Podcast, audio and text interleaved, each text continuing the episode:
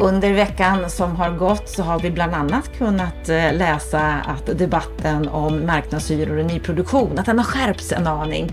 Det med Sandro Scocco i spetsen som menar att fastighetsägarna är de som styr svensk bostadspolitik. Hör eh, vår expertkommentator Stefan Attefalls kommentar på det.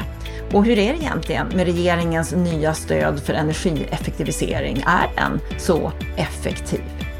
Och när det gäller den kris vi är inne i just nu, coronakrisen, kommer den att leda till några beteendeförändringar på bostadsmarknaden?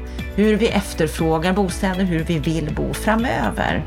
Det ska vi också kommentera i veckans Aktuellt, där vi tar upp mm, det vi ser som det viktigaste som har hänt under den här veckan. På fredagar då får du det senaste under veckan och på måndagar där får du höra en djupare intervju om ett speciellt område.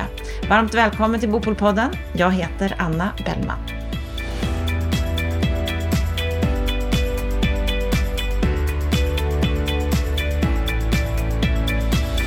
Under veckan som har gått så har det hänt en del på den bostadspolitiska arenan. Bland annat så har det varit en debatt här med Sandro Scocco i spetsen där man anklagar, kan man säga, fastighetsägarna för att styra svensk bostadspolitik. Stefan Attefall, vad, vad gäller det här egentligen? Ja, det är Sandro Skock och eh, två andra som ingår i den här eh, Bostad 30-delegationen som jobbar på uppdrag av Hyresgästföreningen som attackerar då det här med nyproduktionshyrorna, en utredning som, som nu sitter och där man anklagar fastighetsägarna för att vara arkitekten bakom att de styr Centern och Liberalerna. Eh, så det är en ganska eh, kraftig attack eh, och kallar då ett särintresse med fastighetsägarnas. Det intressanta är väl att de själv finansieras av ett annat särintresse fast Hyresgästföreningen. Två stycken särintressen som slåss om att sätta rätt ton och agenda i debatten. Två legitima särintressen kan man ju säga. Och politikens uppgift är väl att väga de här sakerna mot varandra och det är väl det som väljarnas uppgift är att göra, att bedöma om man gör det på klokt sätt eller inte. Det de säger är att det här är ett beställningsjobb. Ja, det, det, ja det, och det är klart att det är en retorik i detta. Eh, vilka Centern lyssnar på och inte lyssnar på, eh, det är upp till dem. Det är Centern som är ansvarig för sin politik. Eh, och samma sak är det med Socialdemokraterna och så. Va?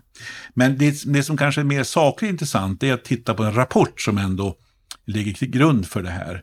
Där de ändå går igenom ett antal argument eh, varför de, de då tycker att nyproduktionshyrorna inte ska vara fria utan eh, systemet ska vara ungefär som det är idag. Eh, och då kan man säga så här att de säger, det säger de så här att ja, det kommer inte bli lägre hyror i nyproduktion. Nej, det har de ju rätt i. Det finns ju ingenting som tyder på det. Eh, vi har idag sådana här presumtionshyror, alltså avtal mellan Hyresgästföreningen och fastighetsägarna som gör att man får en hyra i nyproduktion som motsvarar ungefär kostnaden man har haft för att producera den och eh, de ligger oftast ganska nära marknadsvärdet. Det kan vara några centrala lägen i några större städer där det finns en mer marginal att ta ut högre hyror. Men lägre hyror kommer det inte bli. Så där har de ju rätt. Eh, sen säger de att det blir inte fler nyproducerade hyresrätter. Man kan säga så här att jag tror inte heller att det blir en stor effekt, men en viss effekt kan uppstå. Vi vet ju exempelvis från Uppsala hur man har fällt eh, Uppsala hem i en dom i hyresnämnden för de satte hyror på en nyproducerad lägenhet i centrala stan. Och eh, hyresnämnden som gick in och bedömde det här, det här var alltså inte framförhandlade presumtionshyror, de sänkte de här hyrorna med ungefär 200 kronor kvadratmetern och år. Och det är klart att då säger Uppsala hem att ja, vi kommer inte att producera några nya hyresrätter i centrala Uppsala med den här domen och eh, andra privata fastighetsägare som har projekt igång i innerstaden blir också tveksamma och vet inte hur de ska göra. Så att Vissa centrala lägen kan det bli fler hyresrätter, kanske på bekostnad också av en del bostadsrätter. Det är en trolig effekt, men någon stor effekt tror jag inte heller att det blir av eh, fria nyproduktionshyror. Och så säger de så här, kommer att underlätta för köpstarka grupper? Och så säger de, svarar de ja på den frågan, men de tycker ju samtidigt det är hemskt för att det är inte de som behöver en bostad. Men man kan vända på det och säga så här också, ja för arbetsmarknadens rörlighet så kan det ju finnas en poäng i att det finns lättillgängligt dyra men ändå tillgängliga hyreslägenheter. Eh, åtminstone så att man kan ta en sån lägenhet en tid tills man hittar något mer bestående. Eh, och det sista resonemanget de för är väl också att det får effekter på lång sikt på övriga beståndet. Och där har de en poäng. Hur stort och hur länge dröjer Byggs det 10-15 000 hyreslägenheter per år varav det här kan påverka kanske en mindre del av, av det här beståndet. Så att på lång sikt så kan det ju smitta av sig på den övriga hyresmarknaden. Men hur stora effekterna blir och hur långsiktigt det blir, det är svårt att spekulera om. också på vilka regelverk man, man omger det här med. Så att jag vill säga så här att jag tycker att tonläget hos de som är emot fria nyproduktionshyror är lite väl högt. Men också entusiasmen hos de som är för fria nyproduktionshyror är kanske också lite väl högt. Eh, jag, jag, jag, tror att man överdriver effekterna åt båda hållen. Eh, sen kan man tycka man vill om det är bra eller dåligt, men man kan, man kan inte säga att det här får en dramatisk effekt på kort sikt. Lite mer på lång sikt, men tveksamt om vi talar nu om 20-30 år i framtiden. Och då hinner hända mycket, vet vi ju. Är det här ett sätt att genom den här retoriken göra sig själv favör och, och, slå för sin egen åsikt? Ja, och det gäller att hitta en retorik som man kommer in i debatten och blir uppmärksammad. Och sen så handlar det om, det är en verklighetsbeskrivning, så det finns ju en kamp här mellan mellan de som är rädda för att marknadskrafterna får mer att säga till om när det gäller hyressättningen och de som tycker att det är lösningen på problemet. Så det är ju en klassisk höger-vänster-diskussion i den meningen. Mm. Och eh, Problemet ligger väl också i att det här är ganska komplicerade samband och sen får vi olika regler för nya hyror kontra befintliga beståndet.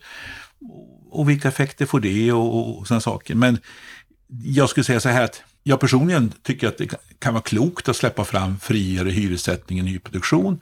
Eh, men man måste samtidigt ha ett konsumentskydd på något sätt och det är lite klurigare hur man utformar det. Men jag tror inte att det får någon dramatisk effekt. Och sagt det är vissa centrala lägen där du kan få en fler hyresrätter byggda, du kan få lite högre hyror. Men i övriga landet och i det stora antalet hyresrätter som byggs så kommer det här få en mycket marginell betydelse. Mm. Det vi kan konstatera det är väl att debatten om marknadshyror, den kommer i alla fall att fortsätta. Det kan du skriva upp. Mm. Om vi går vidare så kan vi konstatera att regeringen inför ett nytt stöd för energieffektivisering av bostäder. Ett ja. stöd som du är kritisk till. Varför ja. då? Men det här är ju typiskt. Nu ska Miljöpartiet och även viss man kanske Centern ibland visa sig på styva linan. Nu ska vi energieffektivisera bostäder. Så går man in med, jag tror det var eh, 900 miljoner nästa år och 2,4 miljarder 2022 och, och eh, någon miljard ytterligare 2023 för att stimulera fram energieffektivisering i eh, befintliga beståndet när man renoverar. Men då kan man ju fråga sig, för det första, alla sådana här stora renoveringar av fastigheter, det är långsiktiga åtaganden, långsiktiga projekt. Här ska man då få någon aktör att tidigarelägga en investering eller snabba på för att få del av ett stöd. Eh, det kommer att bli så att de flesta som ändå höll på och skulle göra det här eh, försöker utnyttja stödet. Och det andra är att ja, men vad är det man vill uppnå? Jag menar, priset på energi är ju så satt med energiskatter och koldioxidavgifter att det ska ju uppmuntra till företagsekonomiskt kloka energibesparande åtgärder. Det görs ju alla investeringar. Ska man åstadkomma någonting mer än det som annars skulle ha gjort? Det är ju tveksamt om man kommer att lyckas med det. Och då blir det ju en samhällsekonomiskt kanske osund investering. Och dessutom ska man veta att mycket av de här husen värms upp med fjärrvärme som det kanske 95 till 100 procent är förnybara bränslen. Så att från hem, det är så kloka pengar. Och, och det tredje är ju också rättviseaspekten, det vill säga de som råkar att renovera just då får del av ett statligt stöd, men de som har renoverat och skött om husen åren innan får inte det. Alltså jag är tveksam till den här typen av stöd. Ska de ha ett värde, då ska det vara ett långsiktigt program på 10-20 år som ligger där och stöttar. Men då kostar det multum också för statskassan. Eh, risken är att man eldar ganska mycket för kråkorna, om man nu menar statsfinansiellt. Så du menar att det blir ingen reell effekt av ett sånt här stöd? Nej, och det har ju också det har ju utvärderats gamla stöd i den här formen också och alla har ju fått negativ kritik. Antingen utnyttjas inte pengarna eller så eh, konstaterar olika utvärderingar, jag tror Riksrevisionsverket gjorde någon utvärdering för ett tag sedan på någon liknande som, som fanns för några år sedan. Och de kom fram till att det här, det här är ganska mycket skott i luften och det är mycket dödviktspengar som man säger på ekonomspråk, det vill säga pengarna går till som ändå skulle ha gjorts. Men hur ska man göra för att få effekt? Vad skulle ja, det vara? Du, du, ska ha långsiktiga spelregler, du ska ha en energiprissättning som, som stimulerar eh, energieffektivisering. Du ska se till att den energi som används är, är koldioxid, äh, koldioxidneutral och inte innehåller massa fossila bränslen. Och och då, då, då sköts det här automatiskt. Vid varje investering så energieffektiviserar man då. Eh, det är sunda företagsekonomiska principer. Du ska skapa goda spelregler, inte hålla på med den här typen av stöd fram och tillbaka, olika nivåer och kortsiktigt. Så långsiktighet, det är det som ja. krävs i de här det här, är, det här är politisk klåfingrighet som eh, vi har sett mycket av i historien och vi får se tydligen ännu mer av sånt. Och statskassan ska tydligen dräneras ytterligare på pengar som skulle kunna göra större nytta på andra ställen. Ett annat stöd då, där vi ser mer pengar, det är investeringsstödet. Ja, men det är, är egentligen, det? ja, det, det, nu basuneras det ut här att det ska, man ökar stöd till investeringsbidrag för att bygga nya hyresrätter, men det är egentligen bara mer pengar för att de som söker ska få pengar. Alltså det är inga nya nivåer, inga förbättrade villkor. Utan det är bara att man ger mer bemyndigande möjlighet för Boverket att lova, jo, om du bygger så får du pengar och så får, ökar man ramarna för det eh, kommande år. Så att eh, det är väl, det är väl ska säga, ett sätt att se till att det man har lovat redan, att man kan fullfölja det. Men mera än så är det inte. Och eh, om vi ska avsluta veckans Aktuellt med eh, det läge vi har just nu, marknadsläget på grund av pandemin. Mm. Vad skulle du säga, hur bedömer experter att bostadspriserna utvecklas på grund av ja, pandemin? DN hade, DN hade en artikel om det med den 16 september där man bad Claudia Wörman på SBAB och eh, Erik Vikander på Mäklarsamfundet och Anna Hansson som är vid KTH att fundera kring detta. Och de säger egentligen det som andra har sagt, det vill säga bostadsmarknaden har ännu inte haft så stora effekter när det gäller särskilt inte priserna som de framförallt diskuterar, har inte fått så stora effekter. Lite nedgång i våras, lite, lite uppgång senare, lite stabilisering. Man tror att taket har nåtts. Man eh, talar om också, eh, jag tycker hon sa en intressant sak, säger Anna eh, eh Granat eh, Hansson. Hon säger så här att corona, eh, jo, att eh, det, kan, det kan bli så att eh, det blir en chockeffekt ett halvår, det skakar om. Men det blir inga beteendeförändringar. Men håller krisen på under längre tid, då kan vi få se också beteendeförändringar. Och det tror jag ligger en poäng i. Alltså att det vi har sett nu, det kommer bli historiens ljus kanske en krusning på ytan. Om pandemin lägger sig och den ekonomiska krisen inte blir värre. Men skulle det här bli ett, eh, vi får mer av återkommande fall, vi får mer av nedstängningar och vi får en större ekonomisk oro. Då kan det också leda till beteendeförändringar, exempelvis att man förstärker en tendens vi redan har faktiskt, att människor flyttar ut ur exempelvis Stockholms innerstad. Man söker sig billiga alternativ, man vill ha bo större för att kunna jobba mycket mer hemifrån. Man vill inte vara så nära andra människor, alltså att flytta ut, flytta till mindre tätbebyggda områden blir lite mode igen. Lite gröna vågen fast på nytt sätt som var på 70-talet.